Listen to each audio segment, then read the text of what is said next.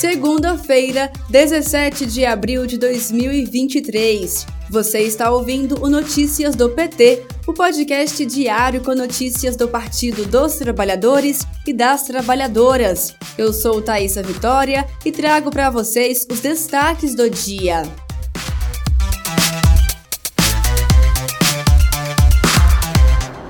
A viagem do presidente Lula para a China e Emirados Árabes Unidos rendeu acordos de mais de 60 bilhões de reais. Lula ressaltou que, além dos recursos financeiros, o importante é a possibilidade de novos entendimentos em diferentes áreas, como a cultural, a digital e a educacional.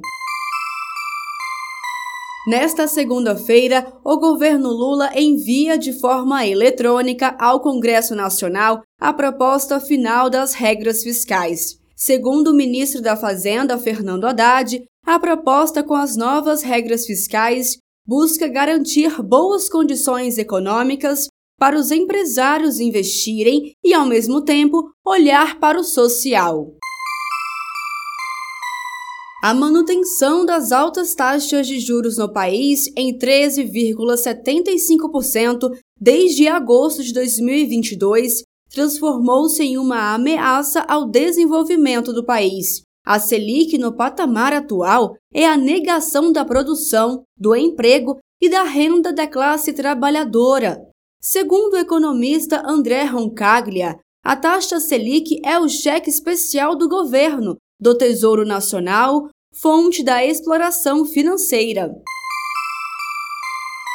Nesta terça-feira, 18 de abril, o Congresso Nacional realiza sessão para analisar vetos presidenciais. Um dos vetos de Bolsonaro evitou a punição com multa e reclusão para responsáveis por disseminação de fake news. No total, são 26 vetos na pauta. Destes, 19 são vetos feitos por Bolsonaro e que aguardam deliberação. Há sete anos, a Câmara dos Deputados abria processo de impeachment da presidenta Dilma Rousseff. Por 367 votos, sob o comando de Eduardo Cunha, os deputados davam início à abertura do processo, que levaria ao afastamento da presidenta do poder, mesmo sem crime de responsabilidade.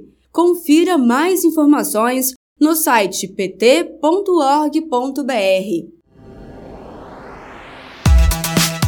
Este foi o Notícias do PT. Ele é diário e está disponível na sua plataforma de áudio preferida.